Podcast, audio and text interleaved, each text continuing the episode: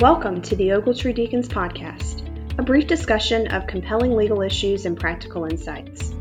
Please note that the information in this podcast is for informational purposes only and is not intended to be, nor should it be construed as legal advice. You can subscribe to this podcast on Apple Podcasts or through your favorite podcast service. Please consider rating and reviewing so that we may continue to provide the content that covers your needs. Please enjoy the program. Hey, John, good morning. Good morning, Frank. How are you today? You know, I'm doing pretty good. Uh, the sun is out, air is clean, can't complain. So, Frank, I understand today that this hot button topic that we've been seeing more and more about is going to be what we're going to talk about today. And, and, and that hot button topic is kind of this new relationship between OSHA and the labor board. Would you mind explaining to our audience what that relationship is and kind of give a high level of what you think it might mean? I think uh, this is what we were referencing in our last podcast uh, about uh, when we were talking about effective training programs. Today, we'll talk about the memorandum that came out at the end of October between the National Labor Relations Board and Occupational Safety and Health Administration wherein the two agencies agreed to up their cooperation. And what do I mean by up their cooperation?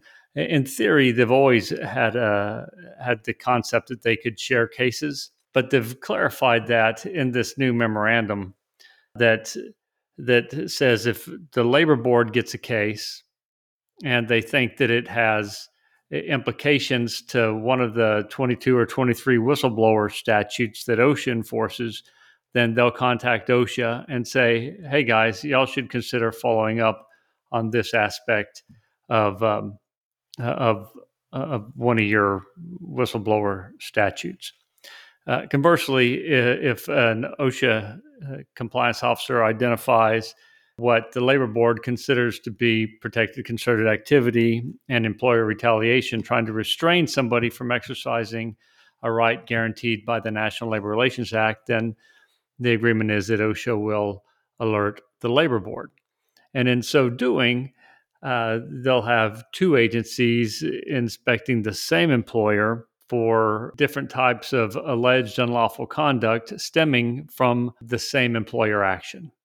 Uh, and typically, the employer action that they would be looking at would have to do with some type of adverse employment action, discharge, uh, a demotion, a lack of a promotion, or or anything that uh, seems un, unfair to uh, an individual employee. So, Frank, a lot of our listeners are not all that familiar with the NLRA, National Labor Relation Act, or the NLRB, the National Labor Relation Board. Could you explain at a very high level kind of what the National Labor Relation Act does in terms of conferring rights on employees? So, whatever we talk about the National Labor Relations Act or the NLRA, and we talk about employee rights, uh, you'll hear a reference to Section 7 rights. And Section 7 of the National Labor Relations Act, in relevant part, provides that employees shall have the right to engage in concerted activities for purposes of collective bargaining or other mutual aid or protection. Uh, and so, collective bargaining, right, is your typical meeting with an employer between a majority representative of employees saying these are the terms we would like to negotiate uh, some type of agreement uh, where they're bargaining on behalf of, of all the employees in, a, in an affected class. But other mutual aid or protection can look more like, for instance, a safety complaint. So you might have an employee come up to an employer and say, uh, I think it's unsafe here because you're requiring me to uh, work eight hours and only giving me four to six breaks uh, shift. And I think I need more break time and less work time. And say, and, and so do my colleagues. So uh, it's one employee making an argument uh, about safety, for instance, on behalf of uh, other employees with whom that employee works.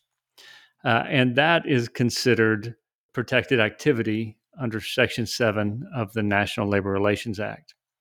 Now, uh, everybody here is familiar with 11C of the OSH Act, which prevents retaliation against an employee who engages an employer um, or brings forth a safety complaint uh, related to the OSH Act. And so, what this agreement essentially does is it says if uh, if the labor board uh, receives a Section Seven or an employee alleges under that they've been discriminated against under Section Seven of the Labor Act, then the labor board agent that receives that complaint can say, you know what, we think you could also file that very same complaint with OSHA and uh, under 11C, and they can either encourage the employee to to file a, a, a, a simultaneous complaint with OSHA, or that labor board agent, him or herself, can call up OSHA and say, "Hey, guess what? I, I think I got one for you." And uh, so the employer for the same alleged conduct could be investigated by the labor board at the same time uh, as an OSHA whistleblower investigator uh, pursues an investigation. And Frank, just for our audience's edification, you mentioned that there's 22 or 23 federal statutes for which OSHA serves as essentially the investigatory body for relative to whistleblower complaints. And, and a lot of folks don't understand that. And I just wanted to kind of explain for our audience that you know, there, there's a variety of things. So, you know, like a lot of people have heard of the Sarbanes Oxley Act, and there's there's certain rights folks have under that. There's the STA, Transportation Assistance Act. That's for for truckers, right? And and you know whether it's the FDA or any one of a number of other federal agencies, when somebody makes a whistleblower claim relative to the protected activity that that particular agency is responsible for. OSHA's the body that handles those, but that's kind of a, a separate piece, separate and apart from this relationship between the NLRB and OSHA that's been reduced to writing in this October memorandum. Yeah, maybe, maybe, maybe it is. But you know, if, if an employee goes to the labor board with, say, uh, a, a, complaint uh, about their employer, say it's an airline, uh, and uh, it's they say that they weren't treated correctly under a policy after they after they raise something protected by the AIR 21 standard. The labor board might not have authority to investigate that on behalf of the labor board, but they under this agreement they can push it over to OSHA and OSHA can can run with it because a AIR 21 claim is something that OSHA can investigate. Uh, at the same time, let's take 11C as an example of a whistleblower statute under the OSH Act. If an employee uh, under the OSH Act makes an 11C complaint, he's got to bring it within 30 days of the uh, alleged discriminatory action, right? But after 30 days, day 31, day 32, day 40, it's untimely and it easily gets kicked from from uh, from the 11C whistleblower investigation but the memorandum specifically says so in that case, OSHA would just refer it over to the labor board because under the labor board they have 180 days to bring uh, the the same the, to bring a, a, claim under Section Seven or a, a claim alleging that they had their Section Seven rights violated. So if they make a safety complaint on on behalf of a group of workers, then they've got uh, the the protected concerted activity that could give them a basis to file a a, a labor board unfair labor practice charge uh, alleging the same misconduct uh, violated the law that they would have brought under 11C if they'd brought it timely. So uh, that's specifically addressed in the memorandum, and and there's cross training going on between the two agencies to make sure that both agencies and the field representatives are aware of the statutes of limitations as well as the causes of action available under each of the laws. So now, Frank, is this relationship or this this new, for lack of a better term, documented relationship between the organizations, is that going to have a direct impact on, take as a for instance, your typical fat cat inspection? With a fatality or a catastrophic accident, the employer has the obligation to report to OSHA within the timelines depending on what kind of accident occurs and so that's the employer you know self-reporting and putting OSHA on notice. If there are instances uh, of of some watershed whistleblower activity or or alleged retaliation stemming from an investigation like that, where employees allege that they've been treated disparately because of things they've reported or actions they've taken on behalf of themselves and others, then that certainly could lead to a referral to the labor board uh, to to conduct uh, an inspection alleging an infringement of a Section Seven right under the Labor Act. I can't conceive the situation where the labor board would get notice of a fatality or catastrophic event prior to OSHA getting noticed because of the strict filing deadlines under 1904.39. Right. And what I'm here's where I'm ultimately going with this. In my experience, there's very few sort of traditional OSHA inspections where you know employee complaints are kind of really brought to the fore in the course of whether it's the employee interviews or, or any other part of the inspection. And I want to sort of lay the, the, the groundwork for the listener of this podcast. You know, should they be anticipating in you know sort of your normal day in day out traditional invest, uh, inspection that they're going to see OSHA, uh, you know, picking up the phone and calling the NLRB and, and reporting some you know perceived or real unfair labor practice. I can't imagine that. Not not without the gateway whistleblower case, and I agree with you. I, I I don't see many many safety inspections turn into whistleblower cases. I, I, can only think of a, a handful in the last 20 years that that turned into that. Frank, not to hijack this and turn this into a discussion about whistleblower complaints, but in, in the whistleblower complaints that you've been dealing with lately, particularly those in Region 6, are you seeing the same trend that I'm seeing? And the trend that I'm seeing is more and more of the 11C complaints have less and less to do with safety than ever and seem much more in the vein of the thing that you talk about being the, the, the single biggest issue of what starts a, a, organizing campaign, which is folks that are unhappy with their place of employment, unhappy with the terms and conditions of their employment or what have you, and kind of finding the 11C process the way that they're going to vent about it or you know they've been terminated and, and, and this is how we're going to try to reverse the termination. Yeah i think you nailed it but i, I don't feel like it's a new trend. I, I, I feel like it's what turned me off to 11c cases right? If we were talking about legitimate safety issues then that's one thing. But I've so often felt like the complaints were employees complaining and looking for a venue to field their complaint uh, and and OSHA is an easy one to go to. Uh, and and while I'm not a big fan of the whistleblower statutes and the and that process, there there are some really good whistleblower investigators, as you and I have discussed in the past. I mean, there there's some really good ones out there, especially in this region, that are practical, but they have to follow their whistleblower manual. And it, that whistleblower manual has a step by step process, right? Where they do step one, step two, step three, and it's. It, I think it's frustrating for a lot of these whistleblower investigators, just like it's frustrating for us that they have to go go through that process Be, because uh, at the end of the day, when they make their recommendation to throw it out, the person who filed the complaint gets to send it up to Washington and say, "I think they got it wrong," and then that's an opportunity for them to be second guessed, and they don't like that. They don't like to be second guessed. So uh, yeah, I, I, I see it as as a real driving issue, which should have taken me right away to to the next point that you're trying to prompt me to to talk about, and that's the good communication, right? Uh, we well, always hear my communication wasn't that good. Maybe that was the problem. I, I, I, got the jab there, Frank, I, and I'm hurt.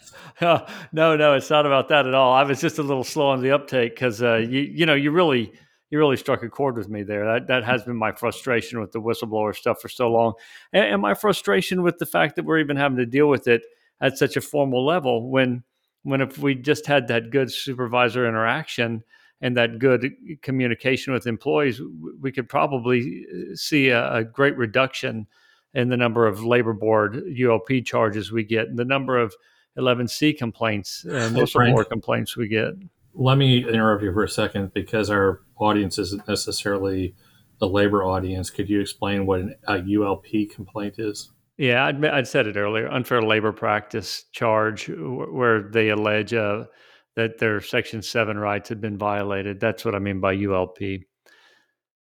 But it, you know that's the number one reason that employees go outside of the organization is that they don't feel like they're respected. They don't feel like they're being heard. And everybody says they've got an open door policy, but so often, you know, you walk around, you find those doors are closed. the people can't, you know, the the frontline management can't be reached because they're in their office with the doors closed, filling out paperwork.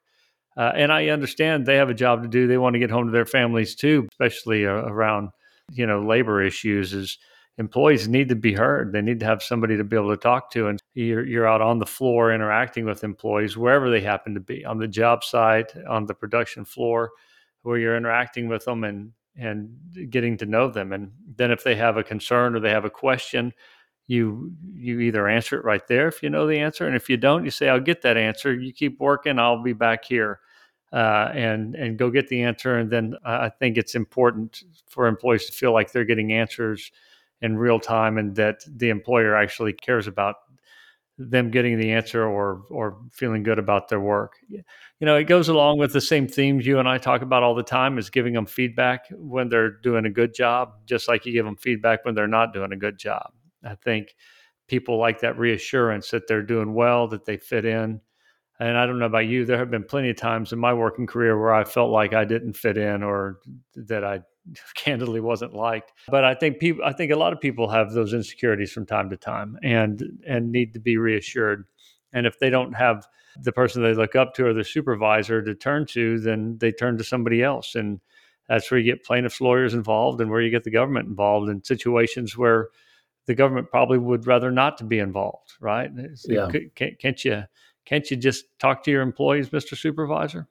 Yeah, well, and I, this is purely anecdotal, but a lot of folks that listen to this, and we may have talked about this in a prior podcast, you know, just like you had a prior life, I had a prior life, and, and mine was in a manufacturing facility. There, I was a frontline supervisor, and you know, I spent 95% of my time on the floor, you know, made myself very accessible. And whereas you know, my colleagues were having grievances filed against them left, right, and center. I had one filed against me and, and the entire time I did that. And, and that was honestly a grievance that should have been filed and, and one that our action should have been overturned and ultimately was. And it was an action I had to take because somebody told me to take it and I disagreed with it. And, obviously based on my commentary here disagreed with or, agreed with the outcome and agreed with what ultimately happened but that you know just from a purely anecdotal standpoint from that experience as well as my experience as a safety lawyer and i know you and i have talked about this as well and, and, and at great length you know those places of employment where supervision is interactive with its personnel and you know that's all levels of supervision and all components, so safety, human resources, um, you know, the actual production supervision or, whatever, you know, if it's a service business, obviously not production, but you know, when there's a lot of interactivity, it seems to solve a lot of problems before they ever start, let alone, you know, getting down the road and, and, and running into problems because somebody's gone to some agency. But continuing on with the NLRB OSHA memoranda, Frank, can you explain to our audience kind of where this is coming from, why this is coming now, what the, the, the sort of background to this all is? Uh, well, yeah, you know, that gets into a little bit of politics. Uh, but let's say it this way both the labor board and OSHA are executive branch agencies, right? And that means that that they're basically staffed by the the president of the United States, and we see policies that are more favorable to organized labor, labor unions. We see more of these policies when um, a, a, Democrat president is in office, uh, and we know that Joe Biden stands strong with with unions. Also, the president gets to appoint the people that run OSHA, and so it's not a surprise to see that there is um, what we as as lawyers representing employers would argue is um, is some some special treatment toward organized labor. Uh, and and that is the background. That's why we're seeing this now. We we typically see it during a Democrat's uh, period in office. And, and Frank, do we expect? Do you expect that as relates to OSHA and labor issues? There's going to be more memoranda like this coming, or is this, in your mind, kind of the end of the road in terms of you know this type of formal directive what do you prognosticate? What do you predict? Uh, I think we're going to see more collective actions between the different executive branch agencies where they're trying to coordinate effort to to involve organized labor. A, a prime example of that and you know we'll we'll start hearing more about it real soon is the walk around rule. You know, they finished taking comments in mid November, November 13th. They'll start responding to those comments and we'll start getting feedback and, and conversation going about that on the walk around rule. And for those of you who aren't familiar, the walk around rule, an expansion of an existing policy where OSHA has proposed to let third parties come walk during an inspection if they if the compliance officer feels like that third party would be uh, helpful to the inspection. It's a pretty loose term, not well defined, but one of the focuses of that expansion of the rule is to uh, enable union representatives to come in to an employer's workplace in a non-union setting. So an employer may not have a union, but but OSHA compliance officers will have the authority to identify uh, a union representative to walk with them during an inspection, where that union representative otherwise wouldn't have any authority to enter the facility. The one on that point that really blows my mind is employees could be represented by Union A, but for whatever reason, OSHA brings representative from Union B into that workplace. That to me is is an interesting conundrum. Yeah, I'm not sure that that plays out. I think that could be a real problem, but I think all of it's a real problem. I think I think that a compliance officer selecting the representative for a group of employees flies in the face of what the National Labor Relations Act provides, and I, I think it, they've got a, a, a preemption problem under 4B1 of the of the OSH Act, but. Uh, that'll all be played out later. I, uh, I hope we don't have to go down that litigation road. I hope that they they don't end up adopting the the the walk around rule, but I feel like there's a real chance they do. Oh, I agree completely. Absolutely, positively agree. And I think we're going to see more initiatives like that. I just think we'll see more initiatives like that. I I, I don't know what to anticipate yet, but I, I don't think this is it. I don't think this memo's it. I don't think the walk around rule is it. I think we're going to see more initiatives like that. Oh, I completely agree. And I mean, you know, one of our immigration colleagues and I wrote an article earlier this year relative to uh, compliance officers receiving authority to basically authenticate the application of undocumented employees for certain types of visas that are typically awarded folks who are you know, subject to some level of persecution or what have you. And, you know, basically because they've cooperated with the government, we're going to give them a pathway to immigration status you know, we've heard of some of the other collaborative efforts. We, are also, you know, we've got an attorney general who's um, issued some opinions relative to cooperation in criminal cases. And so you've got DOJ kind of layered on top of all of that. So I think in terms of the executive level agencies or the executive branch agencies uh, working with our friends at OSHA, I, I, I agree with you. I think it's going to be more and more robust as this administration continues. Yeah, I fear it's unavoidable, but we'll keep we'll you know we'll do our very best to keep everybody informed as as these things arise, and we'll try to be as predictive as we can about the impact. Well, Frank, we've probably reached the point where we need to wrap this up. You got any final thoughts or final words to our audience relative to this cooperation between the NLRB and our friends at OSHA? I think there'll be some lag time before we start seeing much impact from this memorandum. and depending how the next election comes out might be a short-lived policy. But yeah i wouldn't i wouldn't expect to see anything right away. I'd be surprised to see something uh, along these lines right away. But you know by next summer or so I, I wouldn't be surprised if we started getting some some overlap on cases. I think that's fair. I mean we were internally circulating emails about the immigration program and it appears nobody yet has seen anything happening relative to OSHA making those referrals. So I, I, do think there's some lag time that that dates back to March, and so you know we're talking about eight nine months ago. Only time will tell. No doubt. I was also thinking the same thing uh, about the per instance uh, citations. Well, you know that came out in January, and I still haven't haven't seen a big change in that. No, but that's probably a topic for another day. We probably yeah. do need to actually to use the micro expression land the plane. All right, let's do so. John, great talking okay. to you. Good talking with you, Frank. You stay out of trouble. You too.